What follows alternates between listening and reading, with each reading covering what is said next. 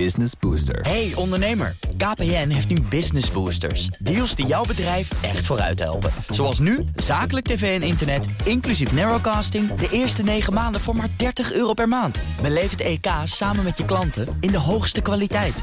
Kijk op kpn.com slash businessbooster. Business Booster. BNR Nieuwsradio. De Techniek Tour. Carlijn Meinders. Wat zou de energietransitie zijn zonder techniek? Maar hoe kunnen we nou zorgen dat we op het juiste moment voor de juiste technieken kiezen? Welke strategie is de beste weg naar duurzaamheid? Het zijn geen makkelijke vragen, maar we gaan een poging doen om een deel van het antwoord te vinden. Daarvoor beginnen we in het veld met Sven Gravenstein van MNO Techniek. Sven, waar zijn we precies? Op de Kerkstraat in, uh, in Oostzaan, waar wij uh, kort geleden een uh, woning gedeeltelijk van het gas hebben gehaald door middel van een hybride installatie. Ja, een bestaande woning dus. Bestaande woning. En het begon waarschijnlijk met het weghalen van de cv-ketel.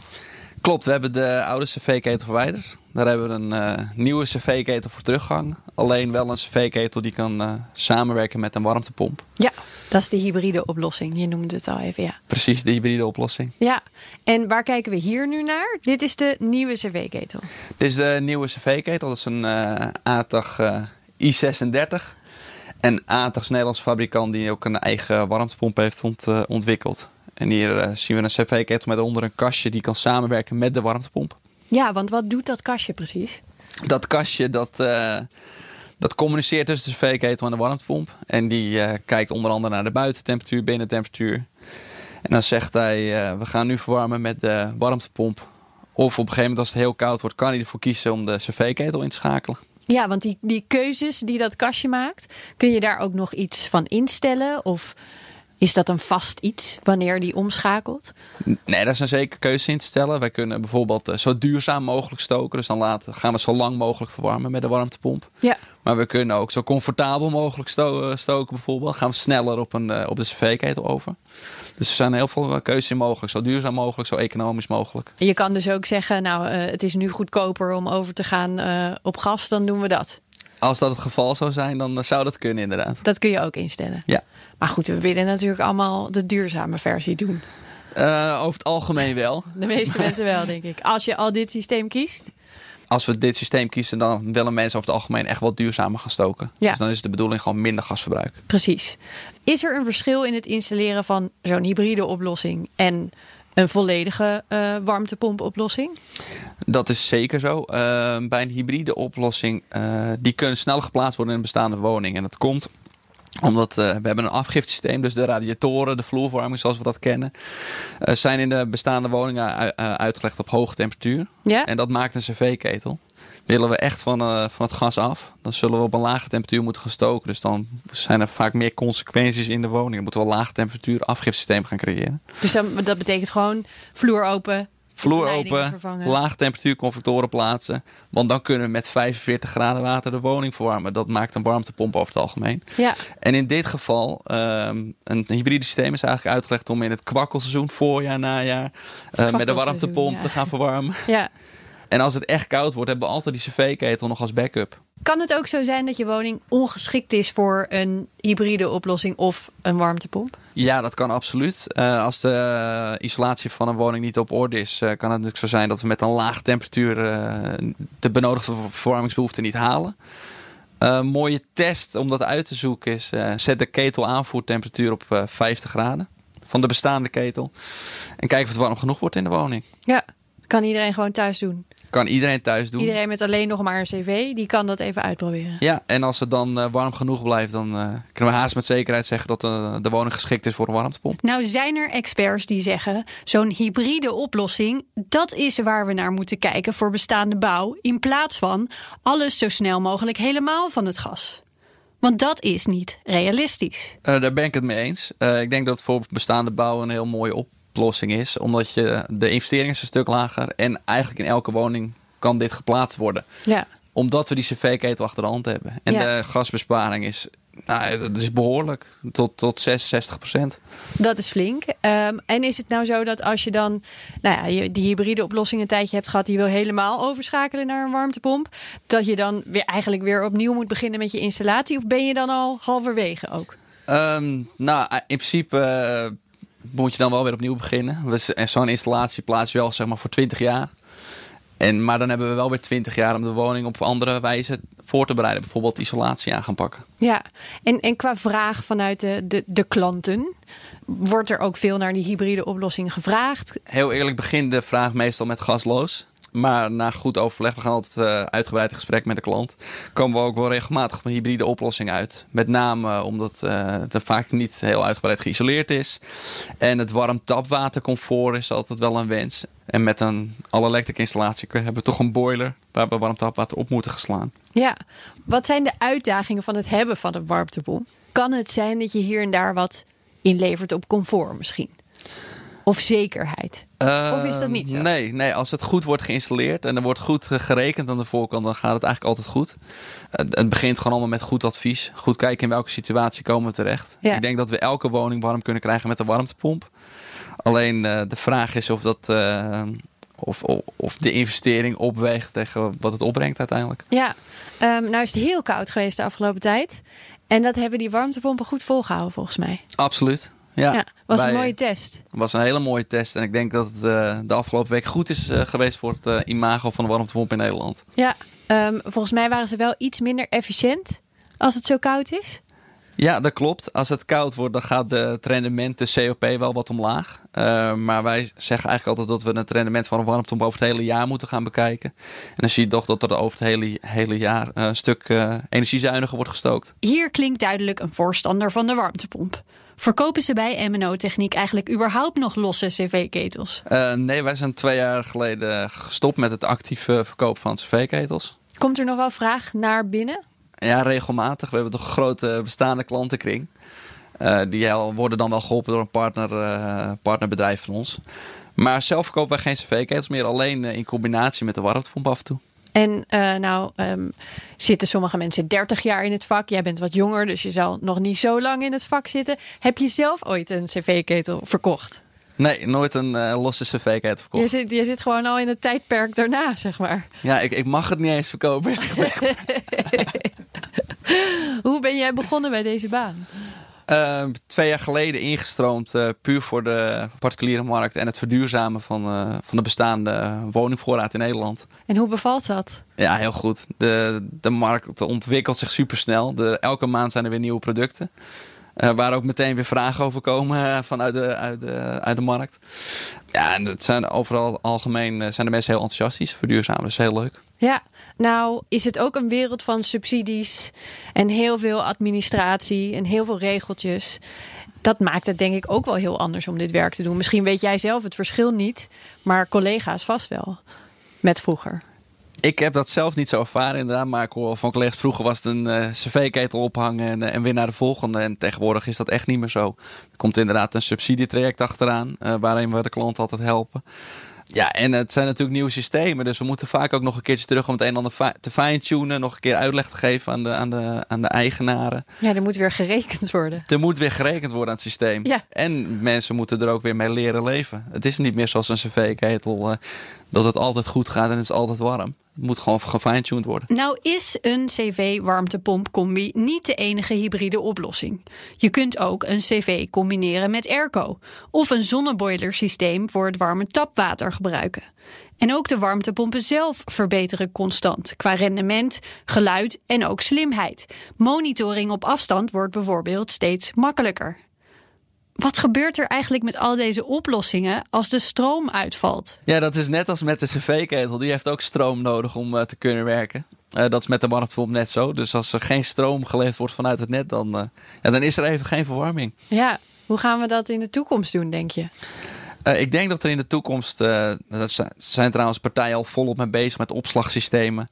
Dat we toch moeten gaan kijken naar opslagsystemen per woning. Ja, de investering daarvoor is nu nog te groot. Maar voor een particulier, voor een particulier is dat nog niet te doen. Heb je het dan over duizenden euro's? Je hebt het echt over duizenden euro's. Ja. Uh, maar ik denk dat dat wel. Uh, ja, ik hoop dat dat binnen de ja, 10 tot 20 jaar bereikbaarder wordt voor de, voor de particulier.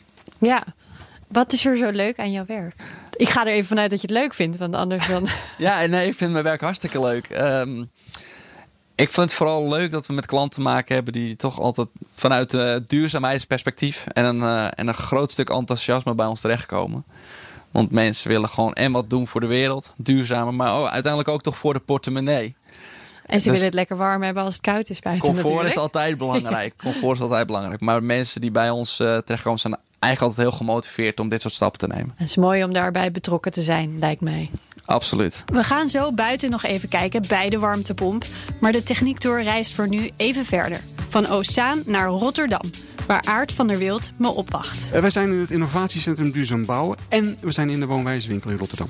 Ja, ik sta hier gewoon tussen een heleboel duurzame oplossingen, producten, moet ik het zo zeggen? Ja, wij bieden een totaal overzicht van duurzame oplossingen die op dit moment voorhanden zijn in Nederland. Uh, en dat doen we voor de bouwprofessional. Dat is het innovatiecentrum Duurzaam Bouwen. En dat doen we voor de consument. En dat heet de woonwijzewinkel. En de woonwijzewinkel is het officiële energieloket voor de gemeentes in de regio Rijnmond en Haaglanden. Oké. Okay. Dus ook als je als particulier denkt, uh, wat zal ik eens doen om mijn huis duurzamer te maken, dan kun je hier langskomen om eens te kijken wat er Dan kun je hier zeker terecht voor uh, advies. Ja. Uh, wij helpen de consument graag verder met, met informatie, maar ook met offerten. Dus we kunnen ook zorgen dat die warmtepomp, dat die PV-panelen, dat die ventilatiebox ook geïnstalleerd gaan worden. Waar ben je zelf nou het uh, meest van onder de indruk? Ik ben onder de indruk van uh, nieuwe warmtepomptechnologie op basis van panelen. Dat zijn PV-panelen gecombineerd met warmtepanelen. Ja. En dat zorgt ervoor dat je geen buitenunit meer nodig hebt voor bijvoorbeeld de warmtepomp. En dat je ook geen dure grondboring nodig hebt voor de warmtepomp. Dat, is een nieuwe ontwikkeling. Dat klinkt als iets wat heel veel verschil kan gaan maken. Dat klinkt zeker als het heel veel verschil gaat maken. Want je hebt geen geluidsoverlast. Je hebt geen dure boring nodig. Nee, het is een paneel wat leg je op je dak. Je hebt er een paar van nodig. Je legt het op het dak. En daarmee uh, voed je de warmtepomp. En waarom heeft niet iedereen dat al? Omdat het relatief nieuw is. En Duur ook misschien dan? Uh, een iets hogere investering vergt als een ja. buitenunit. En in principe kan dit dus ook op bestaande woningen? Jazeker daar is het juist misschien wel geschikt voor. Kan interessant zijn, zeker. Ja. Zien jullie nou dat mensen hier komen en kiezen voor het uh, volledige pakket? Een enkeling gaat uh, voor één keer. Maar de meeste, verreweg de meeste mensen die hier komen in de woonwijzewinkel... Uh, die doen het stapje voor stapje. Ja. En onze taak is vooral om te zorgen dat uh, die stapjes in de juiste volgorde worden genomen. En dan kan dat dan ook verkeerd omgaan dus? Soms. Nou ja, het is niet handig om zeg maar, eerst de zonnepanelen op je dak te leggen... en daarna het dak te moeten vervangen, om wat voor reden dan ook. Uh, dus dan is het uh, slimmer om daar van tevoren over na te denken. Ja. Hey, de meeste mensen hebben niet zomaar even uh, 10.000 euro's in hun achterzak... om in één keer van het gas af te gaan of in één keer energie-neutraal te zijn. Ja. De meeste mensen doen het gewoon stapje voor stapje. Gebruiken daarvoor spaargeld, zien in dat het een uh, rendabele investering is. Het is slimmer om het in zonnepanelen of iets dergelijks te investeren als dat, het op de, dat je het op de bank laat staan. Dus de meeste mensen kiezen voor stapsgewijze aanpak. Naast ons staat ook Sven Ringelberg, duurzaamheidsexpert en blogger op transitiepaden.nl. Hij ziet drie grote uitdagingen als we kijken naar de energietransitie. Ik zal ze even één voor één noemen. Je hebt nu de regie bij de gemeente liggen. Dus we hebben de opgave eigenlijk gedecentraliseerd. Ja. Naar mijn mening zou dat veel meer bij de Rijksoverheid moeten leggen.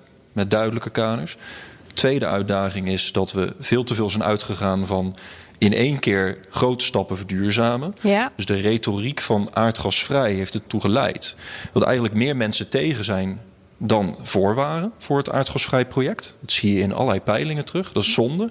En de derde is dat we echt bijna als een soort fetish vasthouden aan woonlasten neutraal. Dus het verduurzamen moet ook kostenneutraal zijn. Het, moet, uh, het mag niet duurder worden. Ja.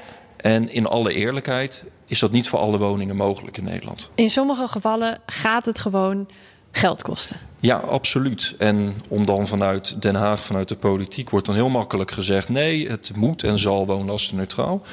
Nou, dan moet daar het eerlijke verhaal bij dat dan de belastingen omhoog moeten. Of er moeten heel veel subsidies bij. En u weet net zo goed als ik, waar komt dat vandaan? Uit onze portemonnee. Dus uiteindelijk wordt er links of rechtsom voor betaald. Ja. Uh, even terug naar jouw eerste punt, de regie. Waar ging dat mis? Nou, volgens jou? Ik zou niet zeggen dat het echt mis-mis ging. Ehm, maar je zag dat de Rijksoverheid moest nog heel veel huiswerk doen. Van hoe gaan we met z'n allen van het aardgas af? Wat voor wet en regelgeving is mogelijk of noodzakelijk? En voordat dat was onderzocht of duidelijk was... is eigenlijk al tegen gemeenten gezegd... kom met jullie aanpakken voor aardgasvrij. En ondertussen verschijnen er in de kranten dan allerlei berichten van... maar het is zo duur, we weten het nog niet. Discussies in de Tweede Kamer. En dat zorgt voor heel veel ruis en onduidelijkheid. En ik kan me ook voorstellen, als je dat apart tegen elke gemeente zegt, gaat iedereen wat anders doen.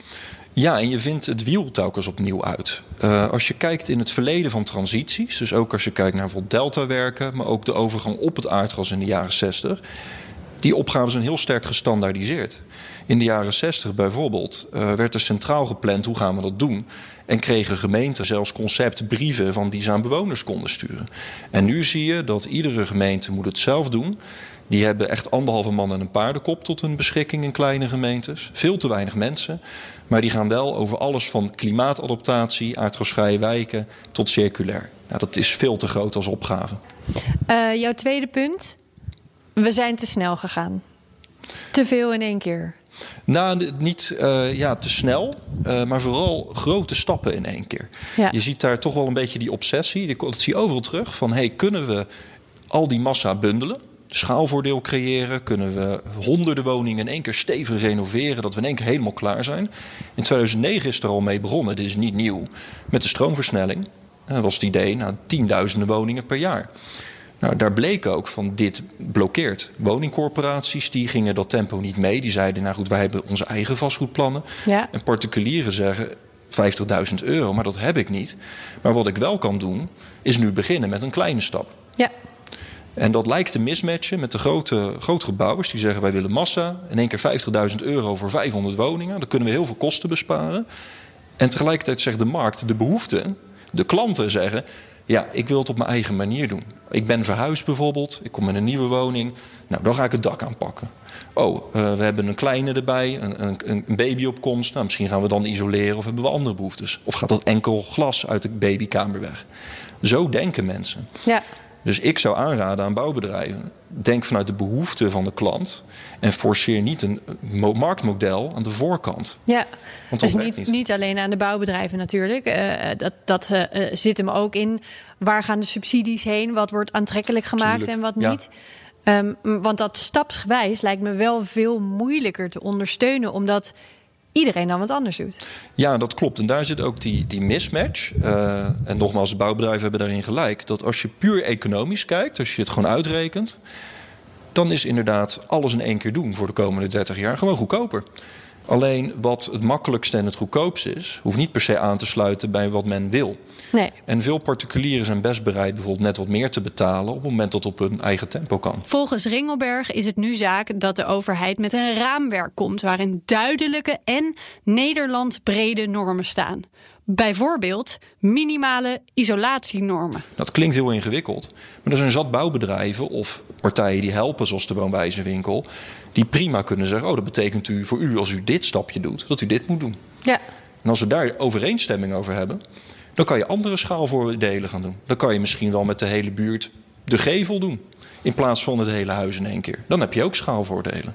Ja, en uh, nou zei je, uh, die, die aanpak van zoveel mogelijk in één keer helemaal aardgasvrij, dat, daar, daar zat een beetje een rem op op een gegeven moment. Ja, je zag de wens heel duidelijk. In Ja. de collegeperiode van dit kabinet hadden we het over tienduizenden woningen die we moesten doen met elkaar. Het zijn er waarschijnlijk, als we gaan stemmen in maart, 9000 geworden die aardgasvrij zijn geworden. In plaats van tienduizenden. Ja. Ja, Ja. en het doel is anderhalf miljoen in 2030. Ja. Dus je ziet daar een mismatch tussen de wens echt op te schalen, heel veel in één keer te doen, en de realiteit van consumenten die dingen stap voor stap doen. Ja, maar als we eh, eh, wat meer terug zouden gaan naar die tussenoplossing. Dus niet alles in één keer, maar iedereen in zijn eigen tempo doen wat het beste uitkomt op dat moment. Zijn we dan snel genoeg? Dat is de vraag. En daar moet dus ook een Rijksoverheid een stukje regie op durven te nemen. Ik denk dat we snel genoeg kunnen zijn. Als je kijkt naar die bijvoorbeeld isolatie, voorbeeldje. We doen al meer dan 300.000 isolatieingrepen per jaar. Is dat veel? Dat, ik kan dat moeilijk dat is nog niet genoeg. Dat Nee. moet wel keer twee nog, in alle eerlijkheid. Als we naar Europa kijken en onze doelstellingen... van als we energie willen besparen, dan moet dat keer twee. Oké. Maar als we dan heel eerlijk kijken... grote renovaties, misschien een paar honderd per jaar... versus vij- 300.000... dan zou ik mijn geld inzetten op een verdubbeling van die 300.000... versus die paar honderd die ook naar eh, een paar tienduizenden moeten. En daar liggen kansen. Er zijn ook subsidies vanuit de overheid al voor die isolatie. En er zijn steeds meer marktpartijen die op dit ehm, ontzorgen van consumenten inspringen. Ja. Maar wat je dan wel nodig hebt, en daar moet de overheid echt wat van leren... stabiele subsidies, stabiele voorwaarden. Duidelijkheid, eh, meer sturing en stapsgewijs verduurzamen. Dat is volgens Ringelberg de juiste weg. We gaan nog heel even terug naar Oostzaan. Naar de andere Sven, inderdaad. Op mijn verzoek legt hij nog even kort uit hoe zo'n warmtepomp nou eigenlijk werkt. De warmtepomp is gevuld met een, eh, met een koelgas in een koude middencircuit. En eh, dat koude middencircuit dat onttrekt als het ware warmte of koude uit de buitenlucht. Ja. Uit de buitenlucht of de grond, volgens mij zelfs. Of de grond, net Ja. welke bron we kiezen. Ja. En dat verplaatst zich dan door dat circuit naar je.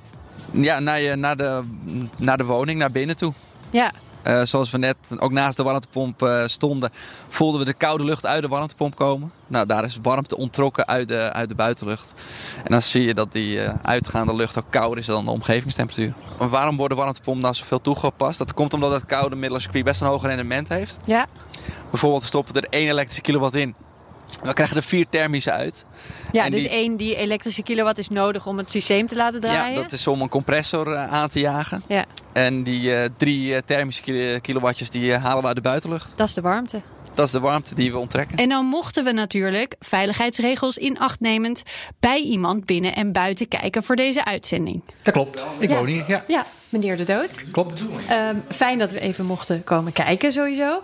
Nou vroeg ik me alleen één ding af, want staat de houtkachel nou aan? Ja, dat zit u goed. het is hier zo koud. En we hebben zo'n fijne warmtepomp gekregen dat... We moeten de houtkachel erbij stoken. Daar gaat iets verkeerd volgens mij. gaat wat verkeerd, ja. Wat is er gebeurd? Nou, dat ligt niet aan de installatie. Vannacht Ja. is de stroom uitgevallen. Ah. En toen was het vanmorgen heel erg koud. Ja, En dan denken wij, we steken even de houtkachel aan. Ja. Is bijverwarming. nou Maar toch fijn dat hij er dan nog staat. Zo is dat. Uiteindelijk willen we natuurlijk helemaal niet meer afhankelijk zijn van dat soort Nou, nou, warmtebronnen. die houtkachels zijn ook ontzettend leuk en ontzettend gezellig. Ja. En doet mij ook aan vroeger denken. Dus wij blijven een houtkachel houden. Ja. We blijven een kachel, houtkachel branden. Maar ik lees net vanmorgen de krant dat die heel erg vervuilend is. Ja, Dat is natuurlijk heel vervelend. fijnstof. Misschien moet daar wat aan gebeuren. Maar die houtkachel is wel ontzettend leuk. Maar goed, u doet ook een heleboel om wat beter te zijn voor het milieu. Want Ja. er liggen ook zonnepanelen op het dak. En er is dus een hybride CV-warmtepompoplossing. Nou, ik stoor me zo ontzettend aan de hoeveelheid belasting die we moeten betalen op dat energieverbruik. Dat ik denk, hoe kan ik dat in godsnaam verminderen? Ja. Ik dacht zonnepanelen. Ja, En eh, zelf opgewekte stroom. En dan heb ik nog niet helemaal duidelijk of daar ook straks geen energieheffing op moet worden betaald. Maar dat bent u nu allemaal aan het uitzoeken. ben ik het uitzoeken. Ja. En zo heeft iedereen zijn eigen strategie. Wat heb ik geleerd tijdens het maken van deze uitzending? Ben je een monteur? Dan is kennis van de verschillende technieken en de stand van zaken rondom de energietransitie de enige manier waarop je per situatie de juiste oplossing kunt leveren. En wat betreft de beleidsmakers, daar zou het, in ieder geval volgens Sven Ringelberg, wel wat duidelijker en strenger mogen. En alles, het kwam steeds terug, stapsgewijs.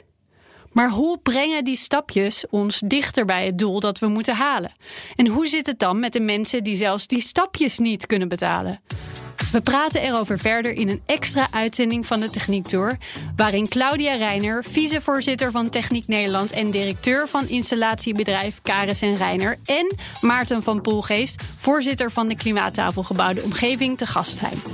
Je vindt deze extra uitzending nu op bnr.nl slash podcast slash techniektour. Volgende week een ander belangrijk onderwerp, technisch onderwijs. Sluit het genoeg aan op de praktijk en leren we leerlingen nog de juiste dingen? Waar kun je als technisch leerling allemaal terechtkomen?